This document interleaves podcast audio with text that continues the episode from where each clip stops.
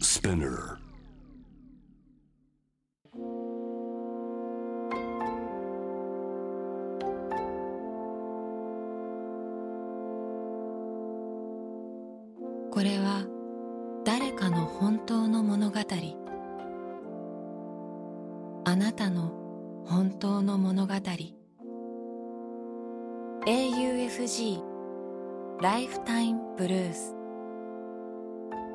This program is brought to you by au フィナンシャルグループ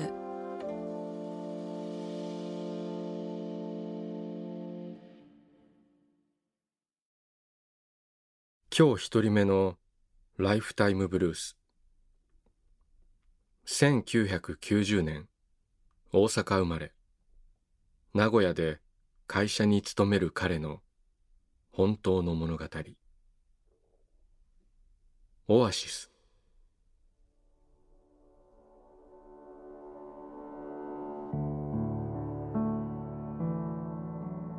13歳の春オーバーサイズのブレザーの制服を着せられた僕は新居の自宅前で不機嫌そうにポーズをとっていた。ゆとり教育に危機を感じた母の方針で決まった中学受験。大好きな少年野球のチームを小学4年生で強制退団させられしたくもない勉強漬けの日々になった。ある日僕の部屋へオーディオコンポが届いた。これで自由を楽しんでという母の言葉が添えられていた。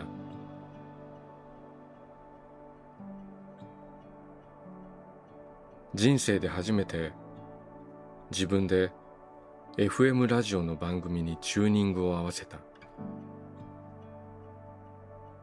DJ が英語で何か紹介したが曲名なのかアーティスト名なのかわからない。でも知らない世界に触れることは楽しかった。ジャイアンツの選手以外で初めてかっこいいと感じるものを見つけた。僕は音楽が好きになった。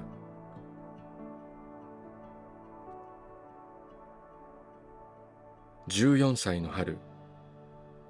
僕は大好きだった US パンクロックに飽きるという一丁前な悩みを抱えていた。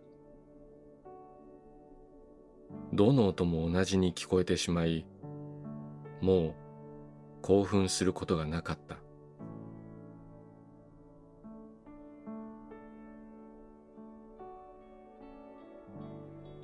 そんなある日の下校途中。レンタル CD ショップでそれまで嫌いだと思っていた人気バンドの名盤と呼ばれているアルバムをレンタルし MD に録音した。そしてとある帰り道。家まであと5分ほど。僕はそのアルバムの3曲目を何気なく MD プレイヤーで再生した。高い木々の枝葉が揺れてかすかに差し込む木漏れ日を感じる道の真ん中。イヤフォンから響いてきたイントロの咳払いとギターの旋律に僕の足は止まった。全身の毛穴が開く感覚が襲いかかり自分が愛する音楽と出会ったことをこの時確信した。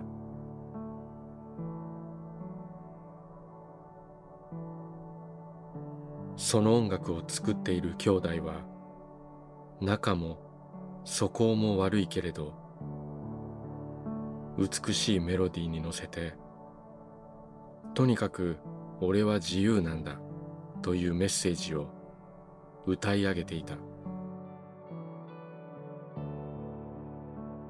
僕はアディダスのジャージを好むようになりイギリス英語のイントネーションを聞き分けられるようになった。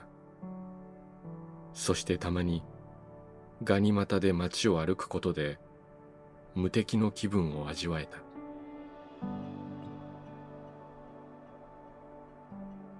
14歳から今日まで思い通りの自分になれない瞬間はたくさんあった。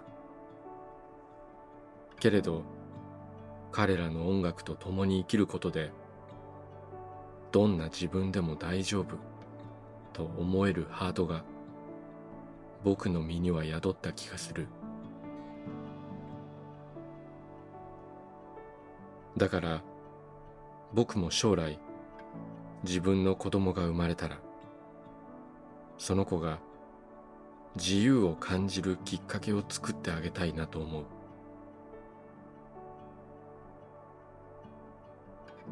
僕は子供にきっと彼らのレコードをプレゼントしてしまうけどそれを好きになってくれるかどうかはその子の自由だ。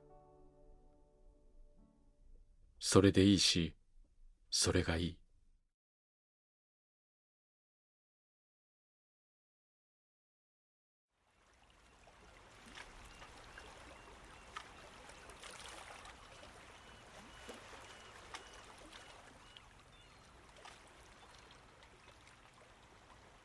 息をするようにあなたの話を聞く。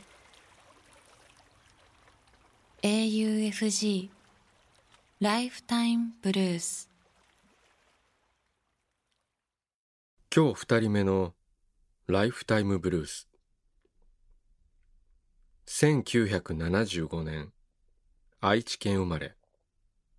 北海道札幌に暮らす彼女の本当の物語。最高のごちそう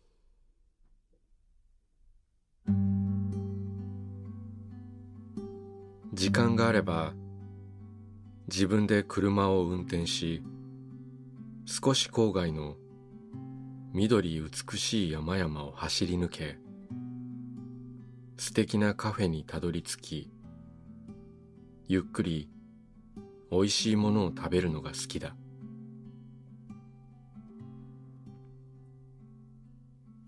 子供が生まれてからは子供優先。子供が好きなものを作って食べる。送り迎えや日々の世話。いろんな準備。などなど自分のことは後回し。そんな日々が何年も続きフルタイムの勤務が始まった時期のことだった。その頃私は小学生の子供の夕飯の支度のため他の職員より早く職場を出て家に帰っていたものの毎日仕事も家事も山積みで目まぐるしい日々だった。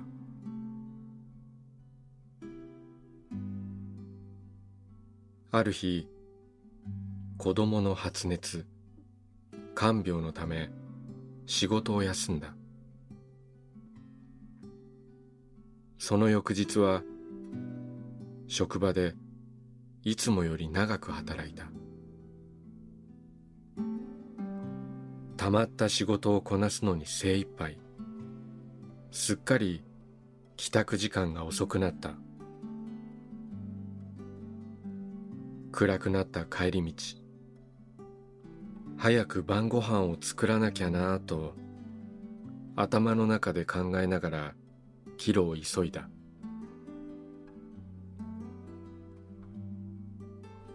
慌ててドアを開けるとカレーのスパイシーな匂いがしてきた。当時小学3年生の娘が言ったおかえりカレー作っておいたよ。次女は姉に教えてもらいながら硬い人参や玉ねぎを包丁で切って IH を使いこなしてカレーを作ったようだ。肉の代わりにソーセージ。水の分量を間違えてスープのようなカレー。でもその味はどんなお店のカレーより美味しかった？忙しい母を思う彼女の優しい気持ちを心から嬉しく感じる晩ご飯だった。素敵な食事。美味しい食べ物はいっぱいある。でも私にとってそのカレーがこれまでで一番のごちそうだ。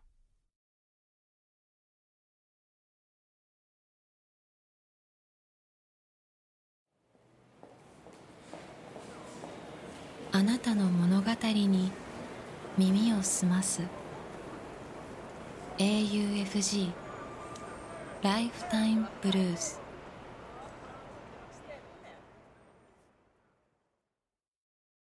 今日三人目のライフタイムブルース。1970年神奈川県川崎市生まれ。編集者として働く彼の本当の物語。深呼吸の必要。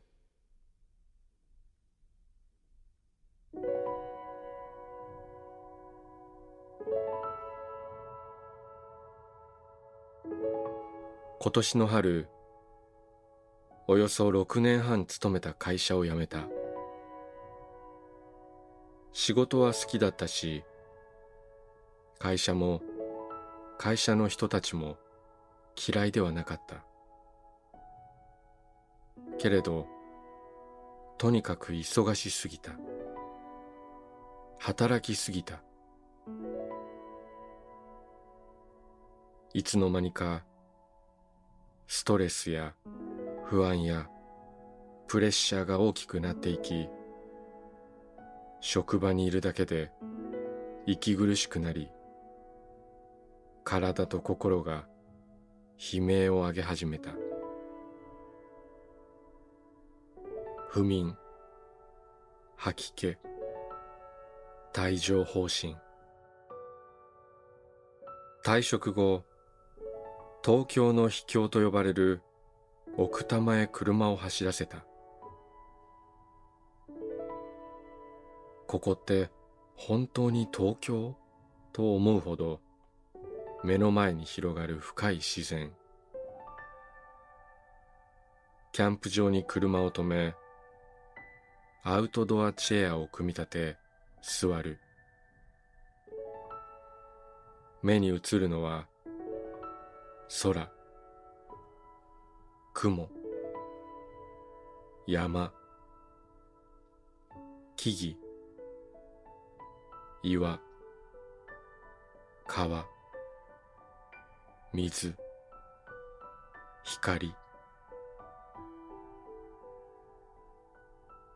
ゆっくりと深呼吸してみる。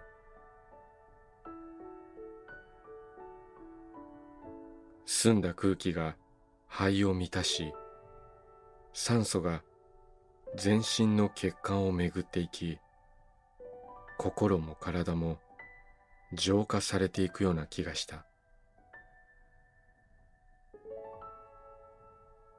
今は何も考えなくていいんだよ。何者かにそう言われているような気がした「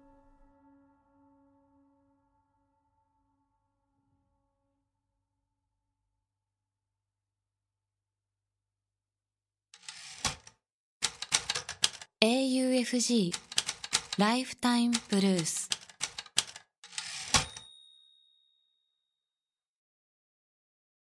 今日4人目のLifetime Blues。1949年高知県生まれ。東京に暮らす彼女の本当の物語。 On the Road。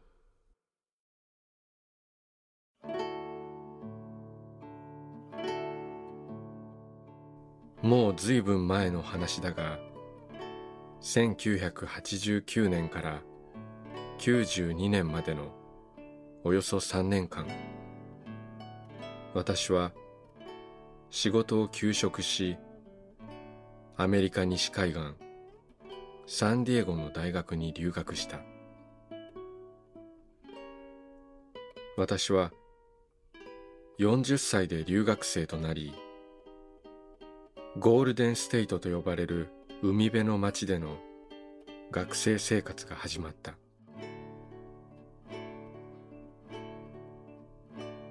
最初の住まいはワンルームの学生向けアパート。そこで知り合ったのが同世代のシンガポールからの留学生のカップル。彼らが別のアパートへ引っ越す時私もつられて同じところに転居した。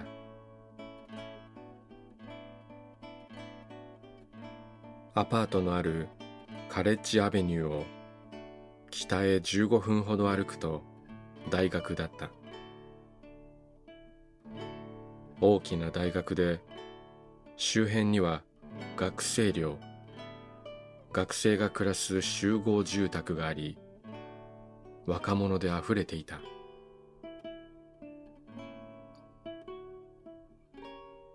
1991年1月学校から帰るとアパートのマネージャーが言った。戦争が始まった。アメリカとイラクの湾岸戦争だ。アパートのオーナーはユダヤ教の宗教団体で住人の多くはユダヤ人だった。戦争の影響でユダヤ人が標的となる恐れがあると警察が住人全員に注意を促した。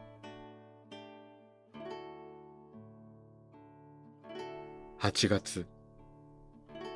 夏休みにカローラでアメリカ全土を旅した。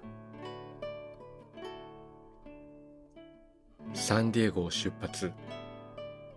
ラスベガスのある砂漠と荒野のネバダ州を抜けアリゾナ州の北西部をかすめユタ州の小さな町に泊まった。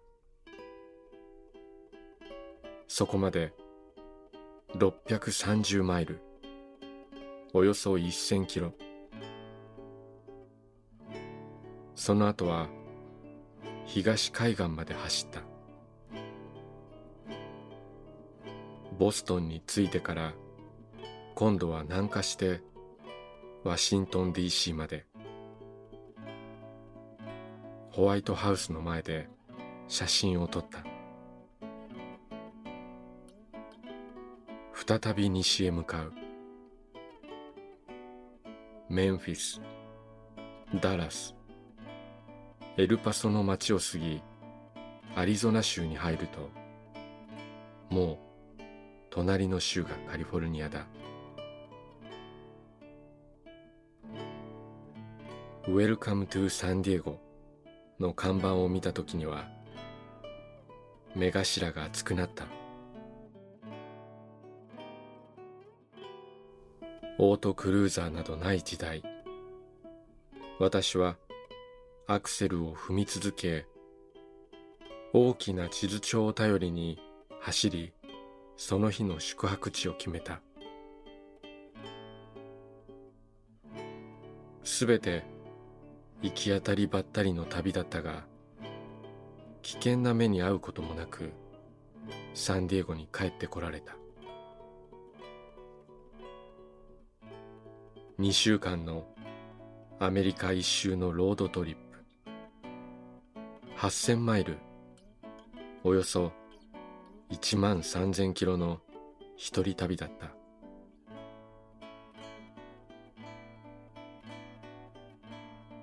大学の勉強は大変で心が押しつぶされるように感じる日々もあった。そして私は1992年に帰国。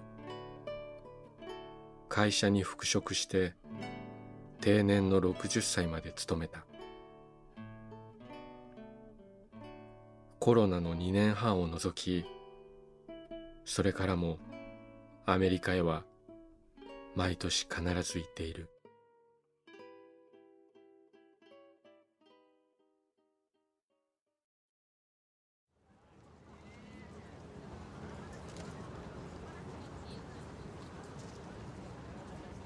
AUFG ライフタイムブルース」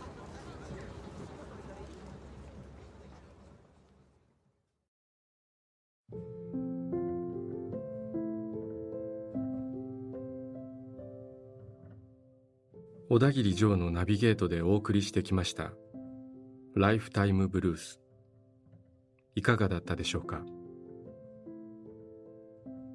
この番組では皆さんからのライフタイムブルース。人生の物語を募集しています。物語の条件は事実であること。ただそれだけです。短くて構いません。内容テーマスタイルすべて自由です。人生を変えた出来事。日々のちょっとしたこと。家族や友人。ペットの話。旅の思い出。何でも構いません。あなたがこれはちょっと紙に残しておきたいなと思うことを。番組ホームページの投稿欄に書いて送信してください。今まで物語なんて書いたことがないという人も心配はいりません。LINE やメールをするように気軽に書いてみてください。送られた物語は必ずすべて目を通します。そして皆さんからの物語を毎週番組で紹介します。応募方法詳細は番組ホームページを見てください。ライフタイムブルースそれではまたここでお会いしましょう。小田切ジョーでした「